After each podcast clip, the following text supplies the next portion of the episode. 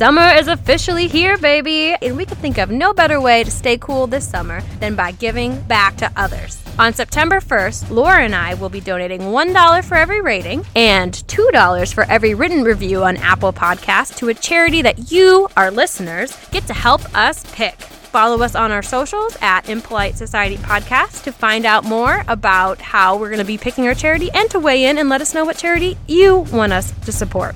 But that's not it, because not only are you helping us help others, you also have a chance to help yourself. Not only are we going to be cutting a check to a charity on September 1st, we are also going to be choosing a written review at random to win a $50 gift card and some Impolite Society swag. So if you leave us a review, let us know by taking a screenshot and emailing it to us at rude@impolitesocietypodcast.com or slip it into the DMs of any of our socials. Fixing this messed up world is hard, but when you take a couple seconds to leave us a rating on Apple Podcasts, you can rest assured that you did something positive with your summer and you helped us improve the world $1 at a time. Thank you so much for listening. Now to the show.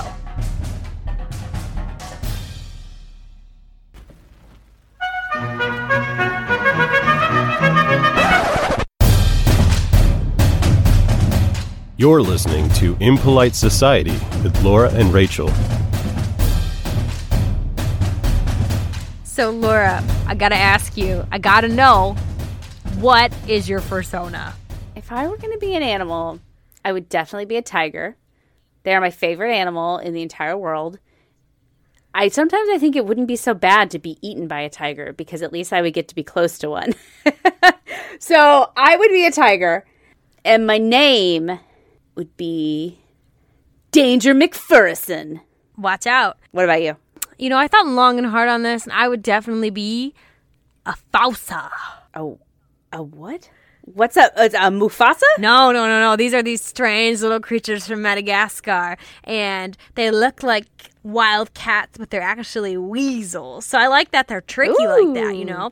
And weasels are cute. These are cute. They look like cats. They got the big cat eyes, big cat ears, but they're tricky. They're not a cat. And they're better than cats. You want to know why? Why? Because they use their tail as a fifth appendage and help them climb and hold on to stuff. Oh, so kind of like monkey-like. Like, it's got a lot going on. And my name would be... What would your name be? Bricklebucks. Bricklebottom? That's what it is? Bricklebox. Bricklebox the Fosa. All right. Well, this is Impolite Society with your hosts, Bricklebox the Fosa and Danger McFurrison. JK. This is actually Rachel and Laura. I'm Rachel. I'm Laura. And can you believe it? Another month has come and gone. I felt like we just recorded a Fan Friday. And here we are. And now all of a sudden, we're back. Just 1 month closer to death, everyone. Wah, wah. And, you know, some of the times when I was doing the research for today, I felt like dying. I felt my soul leave my body. Yeesh. Because we got a great topic. What is it? I already know, but tell me. You already know. Yeah, and you already know too, listener. You read the name of the episode. But this actually came as a recommendation from one of our friends from the Tweets Ahead podcast. Sean over there in Ireland on the Emerald Island sent us this all the way here to talk about. And he was curious about... furries. Who isn't curious about furries? He was furious. Is this Fan Friday? And we are fur real. We are going to be talking about furries, and his curiosity about furries led me to our question that we are going to be digging into. Furries, they're intriguing. They wear lots of outfits. We see them on the news. We see them in jokes. But my question today... are furries... I'm dying to know. ...all about sex? Because when you think of it, I feel like it's a kinky thing, right? It's a kinky thing. That's definitely how I think of it. I mean, I think of just like weirdos, but I also think of weirdo sex. Yes. Let me just say... I did a lot of research on this. I watched some documentaries. I read some articles. I even so bravely typed the word furry into a certain porn site just to see... just to see what came up. Oh, God. We're going to have to hear about that in detail. We are going to hear about that. I didn't actually watch anything, but I did have some observations. You didn't watch it? Come on. I know. I walked right up to the edge, but I didn't get in. I just couldn't do it. Oh, come on. If you typed furry into Pornhub, you could at least press play for research, Rachel. For research. I did it in front of my open window in the front room of our house. And I was like, anybody's walking by is like, wow, they're into some weird shit in that house. They're just going to know, like, the frame of the site. They're going to be like, oh, she's on Pornhub. Just immediately. Truly. They're not going to see the giant animated fox boning a little bunny on it. But that's fine. Porn aside, let me just say, I went down the rabbit hole, just like that fox did. Ha ha. The more I learned about, the more sympathetic I became to the furries and their cause and their community. And I'm like, am I a furry now? Am I a part of this community? You're going to have to convince me. You're going to have to convince me on that. Well, let's see if I can get you to the same place. And we are going to find out now. But before we do, you might be asking yourself, what the fuck is a furry? And if so, where have you been for the last 10 years? Oh, it's much longer than that. Ooh. Let me tell you what a furry is first. The community has really blossomed since the internet age. Like many weirdo communities, it has really blossomed. Oh, the weirdos found each other, and that is what the internet is all about. But a furry is a fandom, right? Like how there are fandoms for pop culture pieces, like Harry Potter. There's fans for that. I am a big fan of Lord of the Rings, and other people are in the Star Wars fandom. The difference of furry fandom, the fandom, as they call it, is that it is not about a specific cultural touch point, right? It's not about a story or a name or a title that a company owns. It's just really about an interest or a like of anthropomorphic animals. So anthropomorphic is a long word that just means animals that are somewhat human-like. They're talking like humans. They're shaped like humans. Some of them are maybe dressed in human clothes. This fandom that spans online, local, and international groups, they like the shit out of them, whether it's drawing animal people or dressing up as those animal people or living as those animal people. I will say one of the articles that you referenced did make an interesting point about the fandom, in the sense of that they are creating something anew, as opposed to, like you said, taking something that someone else has created and kind of playing with it. They are kind of making their own thing, which I'm like, okay, I can give you some props for that. I mean, it's kind of like Dungeons and Dragons, right? Or you create your own persona and really dig into it. A little bit of props there for creativity and doing your own thing. Yeah, I mean, they definitely march to the beat of their own drummer. That's for sure. And they do not care what we think about them. But within the furry community, there are two kind of subgroups, right? So there's just like your run-of-the-mill furry, someone who's maybe just into this kind of scene. But then there's people who take it to the whole next level. So there is the Therians. They feel that they are spiritually connected to animals. They believe that they are an animal trapped in a human body. This reeks of crazy. If I'm going to be totally honest, this reeks of crazy. I mean, there's a first part there where you said, you know, spiritually connected to animals. I'm like, okay, connected to animals, but believing that you're an animal trapped in a human body, well, then you would know how to use your thumbs or use your tongue or be able to grasp speech. Yeah, that whiffs for me. That whiffs. I will say we all are spiritually connected to animals. Who didn't pretend to be an animal at some point in their lives? And you could be an animal. If an animal was trapped in your body, they would make it out. They would make it. I've met some people who I am very confident are actually jackasses trapped in a human body. Maybe sloths. I guess I could see some of those. And, you know, obviously, Laura's a tiger. Which, I mean, you're basic. I'm sorry, but that's one of the more common personas. They're the most beautiful thing that's ever walked this planet Earth. I mean, look at them. I don't know. You're Fusa, Fausa, Fausa has nothing on a fucking tiger. My tiger will eat the shit out of your Fusa. That sounds dirty. Yeah. Stop eating my Fusa, Laura. This is on the internet forever. But that's just one kind. That's just one. You know, you said they sound crazy. This is the more moderate of the two kind of subgroups. The other one, they take it to the next level. There's always another level, isn't there? They are called the otherkin. I feel like I've heard this term, and I don't know where. I've heard it. It's on the internet. Yeah. Usually as the butt of some joke. Yeah. But the otherkin, they're samesies to the Therians, right? But they aren't animals trapped in a human body. Oh, no. That's too... basic. Yeah. That makes too much sense. But they are actually... mythical creatures trapped in a human body, from dragons to minotaurs to griffins. Somebody has been playing too much Dungeons and Dragons. Or does it make perfect sense? Because where are all the griffins? They got trapped in human bodies. That's why they went away. Is this really what Scientology is based on? Is the other kid? That's probably. The Thetans are all trapped in human bodies or whatever. I believe that Tom Cruise is a giant serpent in a human body. He's definitely an other or something. His eyes are dead. But these are the kinds of furries, right? They feel spiritually connected to animals. They like these animal cartoon characters. And we'll get into a little bit more about where these animal cartoon characters come from when we get into the history of the furries. Oh, jeez. The hist-furry, as one might say. But who are the furries? And this is a very good question, because they're not griffins in people bodies. They are people in griffin bodies, kind of. Really. You know, they put on the exteriors. But who are they underneath their costumes? We went to the one and only source for finding out, and this is a site called FurScience, which which sounds reputable, but I think it's actually a site that's about helping parents come to understand their children's interest in furriness. And I'm like, that's actually very wholesome. Oh, it does. Those poor parents. Kid comes up and they're like, I'm a furry, Mom. And you're just like, I accept you.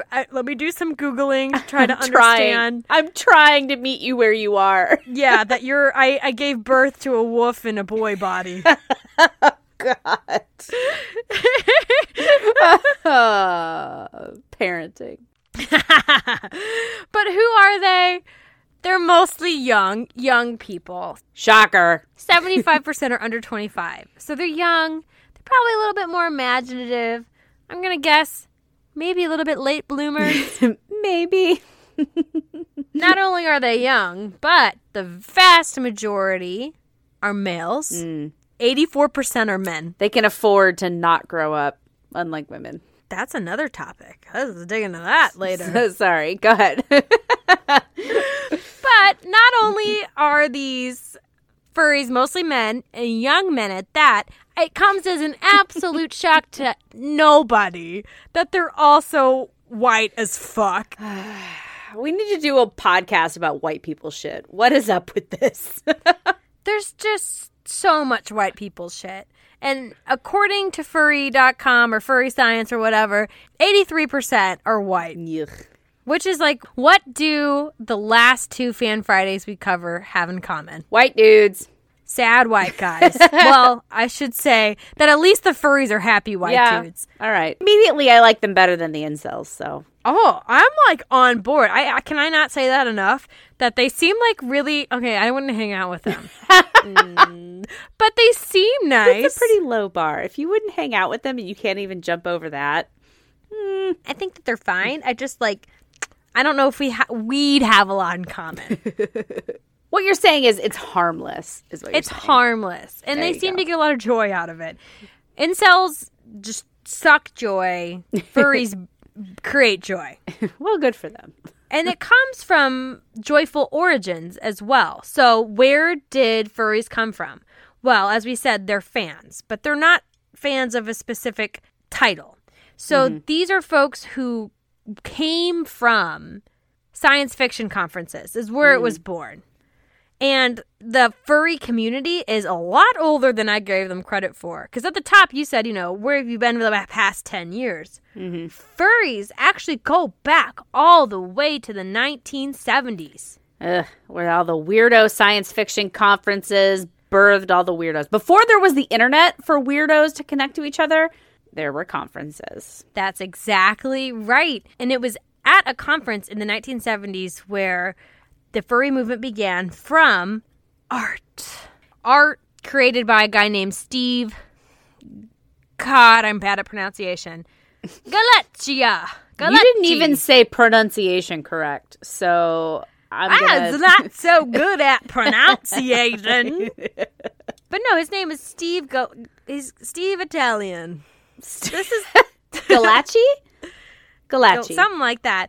Anyways, he created this anthology of human-like animals, and it was called Albedo, and it was a comic book, I guess, is what you would, most us normies would call it, but it was big, so it became an anthology. I don't know. But this anthology kind of got a cult following, and so folks would go and gather around his booth to listen to him talk, but then when the conference shut down, they would follow him to a hotel room, and they would gather there to continue talking about this comic he had written. So Furries, like many prom night babies, was conceived in a shitty hotel room. Oh, jeez. So the people started gathering in the hotel rooms after the conferences, and the term furry party became an official name for these in the year 1986. The official, quote unquote. Official. They had a flyer. It doesn't get more official than that in 1986. Throw a scrunchie on it and call it done. But they were just, all these people got together and they were like, oh, wow, I like to draw people animals. Oh, I like to draw people animals. And they were like, well, this is groundbreaking. Like it wasn't something that was present all the time in the funnies, but whatever. This doesn't sound very original, but okay. But they found their tribe, so good for them. They found their tribe or their pack or whatever. They found their crew. When you have these kind of angsty, nerdy people in a hotel room together at a conference, like what's really raring away is the hormones. So, of course, this furry community got sexy. It got sexy. Then it started when somebody wrote in to one of these cartoonist illustrators and said, there wasn't enough sex in animal comics.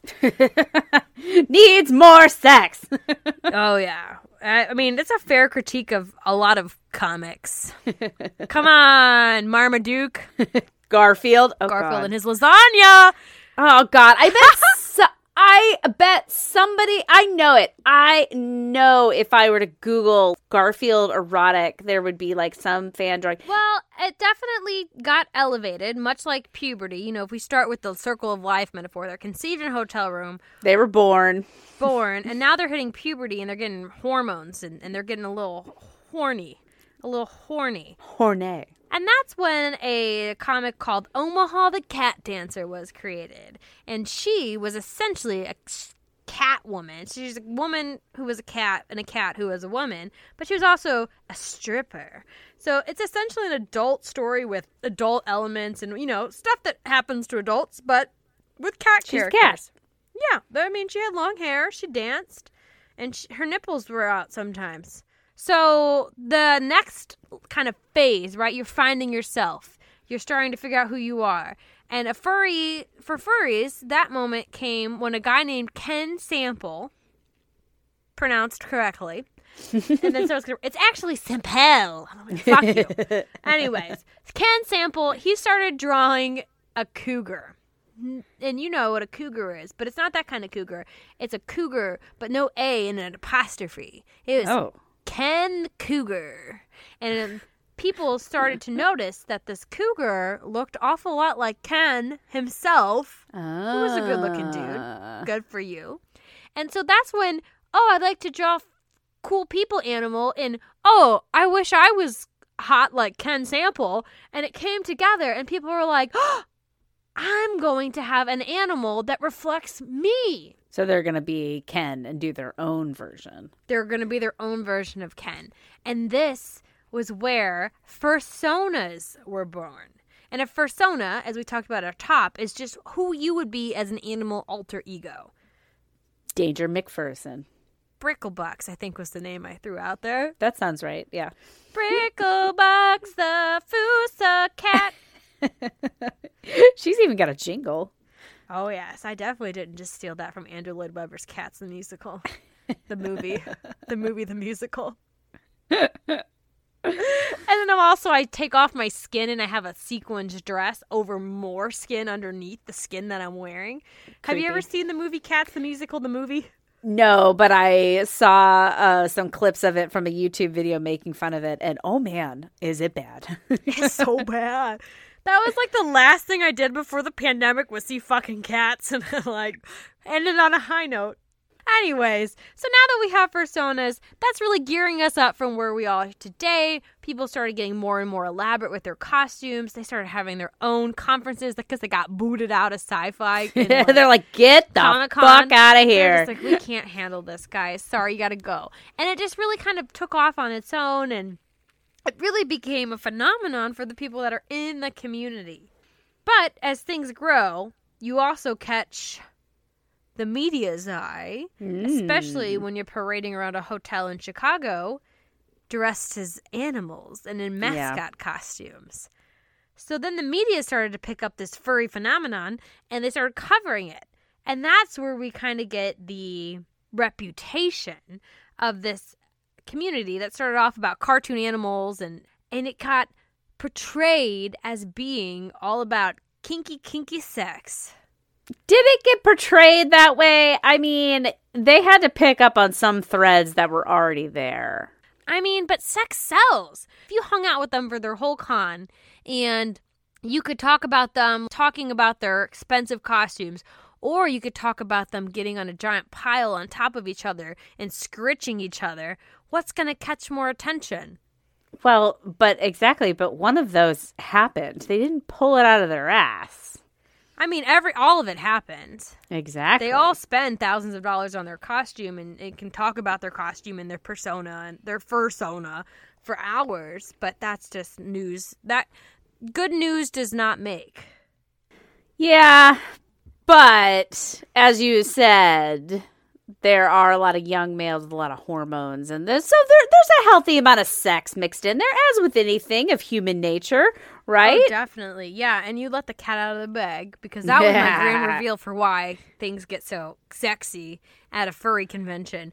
But a lot of the sources that I read, they blame the media for this perception as furries just being a kink, which I kind of thought it was going into it. I thought it was just like, I like to dress up like an animal and fuck. I thought that's what furries were. I didn't realize that they came from Comic-Con or like science fiction cons. I didn't realize the whole art behind it. I literally just thought it was, you know, people fucking in mascot costumes and also wolf girls on TikTok. That's literally what I thought it was. But they blame the media, and I saw it referenced in several places as a Vanity Fair article where this journalist goes and hangs out with furries for the duration of the con, and it's such a good article. I mean, I read it. Yeah, it was good. It was pretty entertaining. Super long. I mean, published in 2001 when we had nothing but time apparently to read 5,000 word articles. I mean, within the first part, she describes the furries and she's like, then they scratched each other. And then I wanted to run away. I was just like, oh, man. Well, some of the people she interviewed, I'm like, yeah, I'd run away from them, too. Not the most flattering portrayal of these guys. I did learn a lot from it about the sex piece. Because you can't deny that the sex is a piece of it. I mean, they have their own vocabulary around it. Yep. So here is a quick lesson in furry sex-cabulary. The first word. Yiff. Yiffing is furry sex. So yiff, yiffing, yiffy are all variations of yiff. That pile that I described earlier, them just getting on top of each other. I don't want to hear about the pile. They're not having sex. It's just called a fur pile. And they just they just lay on top of each other. I don't know. Oh, yeah. Just like, yeah. Mm-hmm. It's definitely not sex, but it's fur play, maybe? Yeah, okay. Getting everybody ready to splooge. Yeah, exactly. Splooge, which is another furry term, which three guesses to what spooge means. I mean, splooge, isn't that actually a term for cum? Splooge? Yeah, but I just take the L out and call it all splooge. You did, you just left the L out. You didn't do anything creative on that one, guys. No props for that one. But it means semen. And then... No, shocker. Fervert Which is anybody who's attracted to mascots and such. So you're furvert. You want to have sex with somebody who's furry. Isn't that all of them? Okay. And then a plushie. Sorry. Which a plushie is somebody who wants to have sex with stuffed animals. No, I love stuffed animals. Leave the stuffed animals alone. Which I saw some plushie videos on Pornhub. I was like, why would you... What? And then record?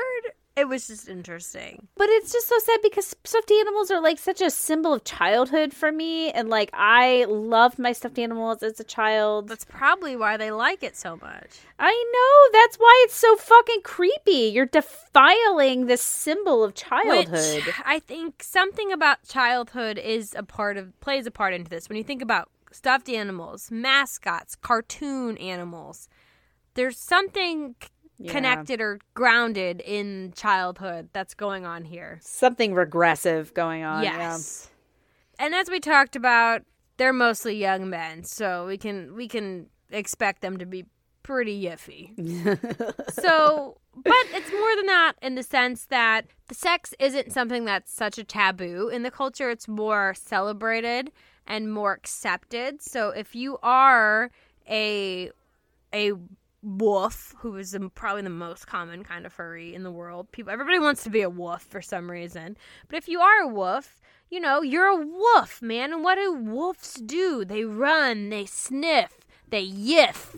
You know, that's part of life out there in nature. So it's not like, ooh, yiffing. It's not frowned upon. It's just accepted. Like people, they want to yiff.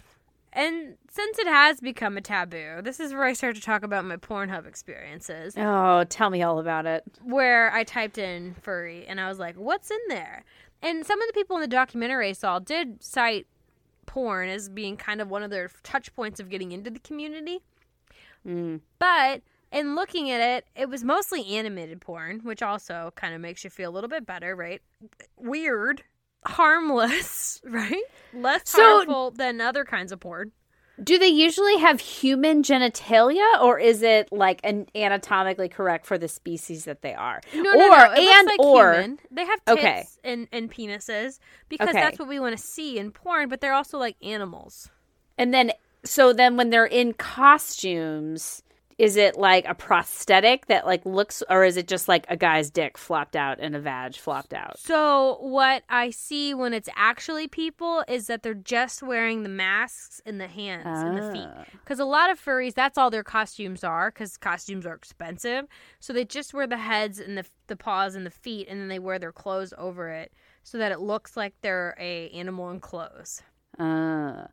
See, this goes back to your, Therians or whatever. Yeah. Like, well, if you're really a human or an animal in a human body, then you don't, like, why are you attracted to human genitalia? You should be attracted to wolf genitalia. Not that that's better, but at least it's consistent. That article in Vanity Fair did talk about one of the furries who was engaged in bestiality. So I did see that, and I was like, I fucking hate you, and I hope something bad happens to you. Well, I couldn't really understand if he was fucking the dogs or if the dogs were fucking him. Either way, I'm not cool with it.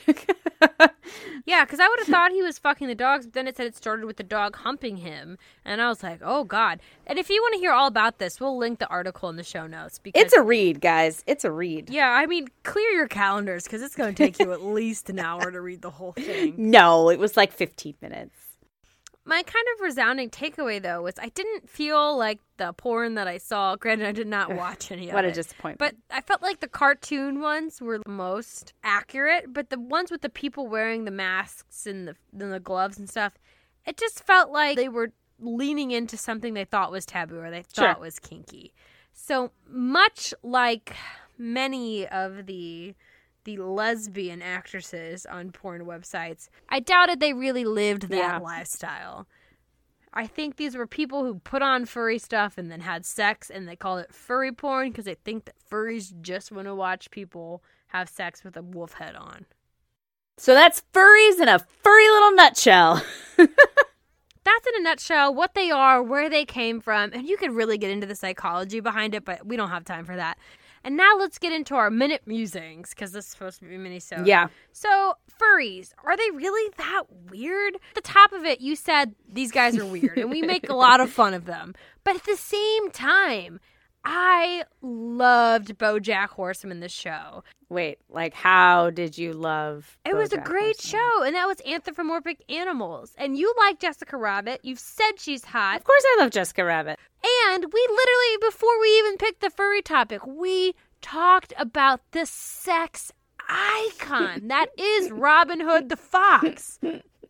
Is it really that weird to want to, like, to play animal? No, I don't think it's that weird. Like, yeah, it's fun to suspend reality and pretend to be something else. Of course that's fun. That's why Dungeons and Dragons is popular. But I think, like anything else, it depends on where you fall in the spectrum of that. Just playing at a conference or whatever, it's fine. But when it, like, seeps in too far in your everyday life, when you're fucking plushy stuffed animals, when you're thinking about fucking dogs, when it, like, creeps in and makes it hard for you to live your real life or connect with other humans, that's when, yeah, it really does get weird.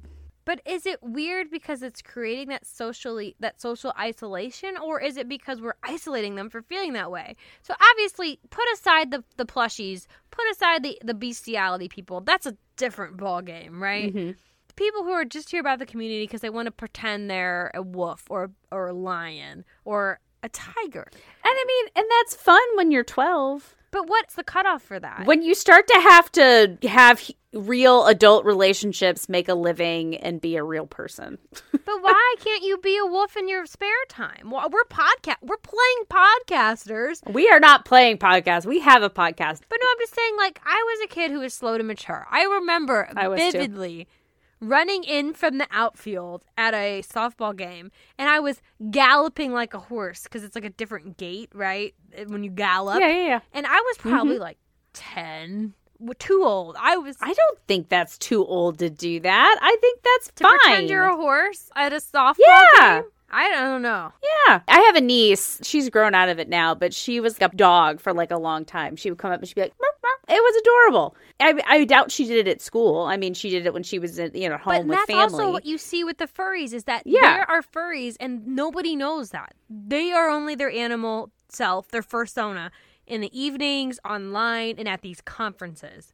Okay. Keep your weird shit to yourself. And I'll keep my weird shit to myself. But I guess the thing that gets weird is, like, when people, like, demand to be, like, acknowledged as their persona. Like, when you let it get that far, you're just like, no, I can't take you seriously. Because I've seen stuff that's, like, the other extreme where, like, people live as dogs and, like, live as horses. You seen that horse girl galloping around on the internet? Oh, it's terrifying. She's on all fours and she, like, mimics the gait of a horse and goes over jumps, and girl is...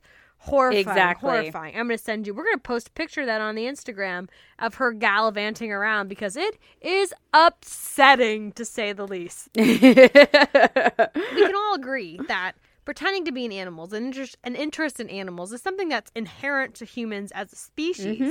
I found an article that talked about how we are fascinated by animals. We give, going back to ancient Egypt and the indigenous people of America, animals are given human-like qualities, from that ancient times to modern Disney.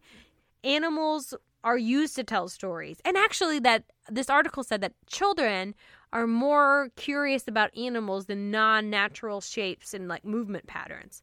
Also, this article... That makes sense. For some fucking reason... on ESPN.com. I don't know. Branching out. I get that because animals are intriguing. I do it every single day where I talk to my cat and then pretend to talk back like my cat. You know what I mean? Like in a human voice. I do it every single day. Well, does that make you a furry then? Because you have your anthropomorphizing your cat.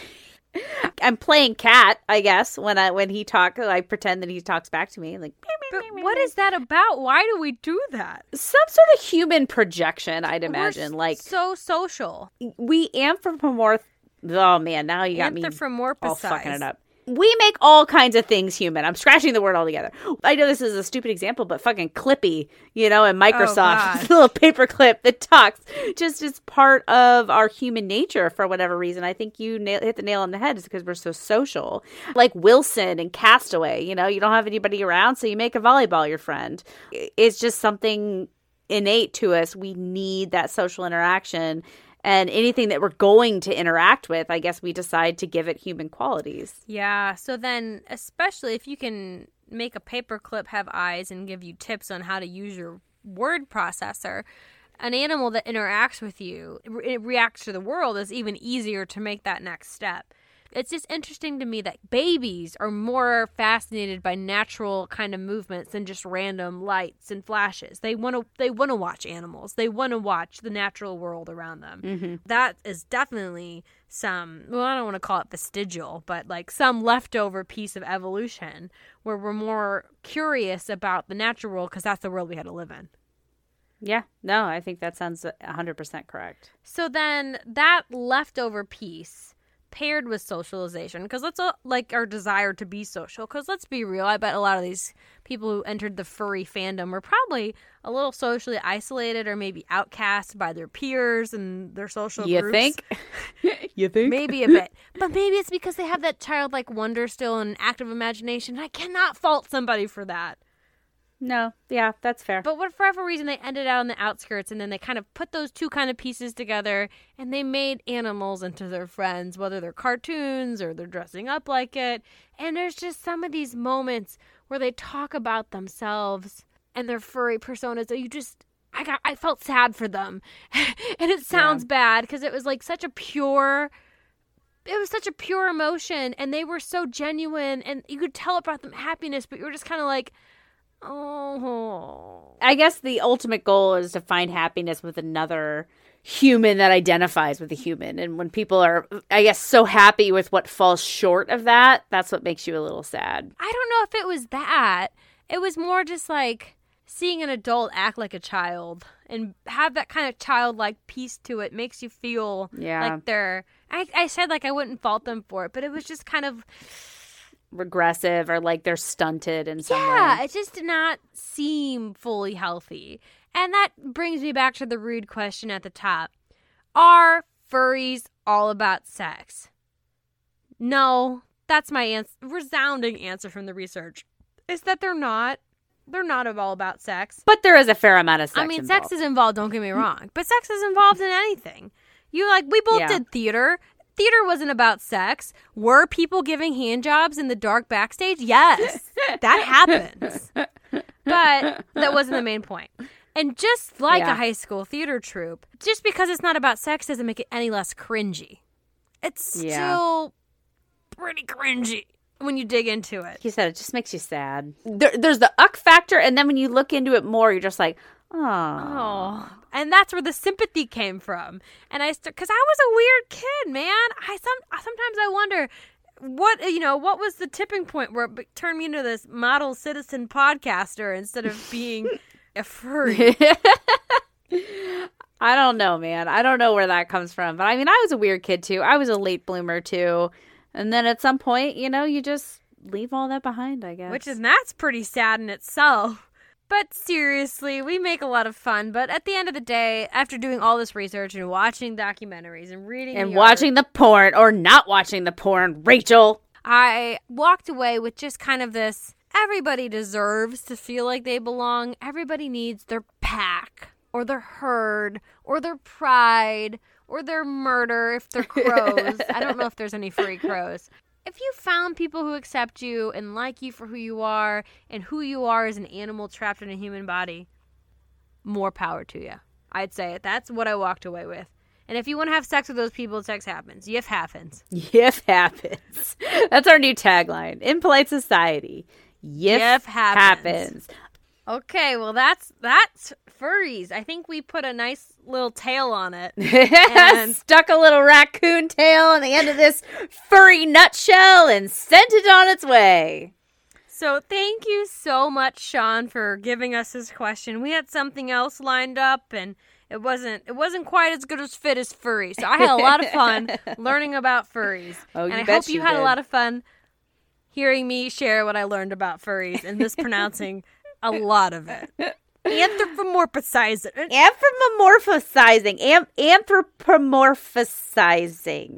Thank you for listening. We hope you enjoyed Fan Friday. And if you want to send your own rude question or kind of off-color topic for us to dig into, or just tell us about your fursona. We want to hear about it. You can contact us on any of our social medias. Tell us our social medias, Laura. We got Facebook. We got Instagram. We got Twitter. We got YouTube. We got TikTok. We got a website.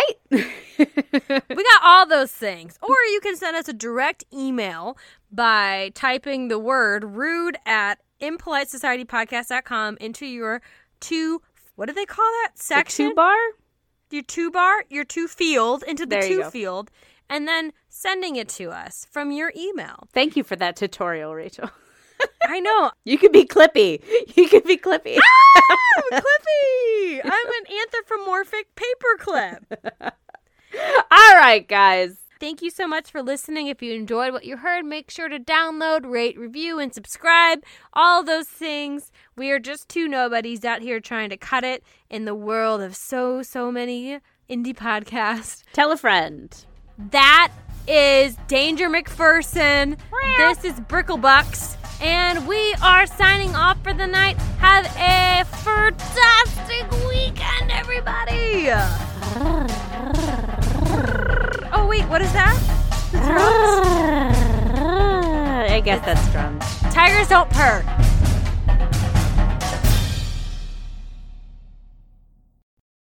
One, two, three, clap. Shit. Oh, well, it's fine.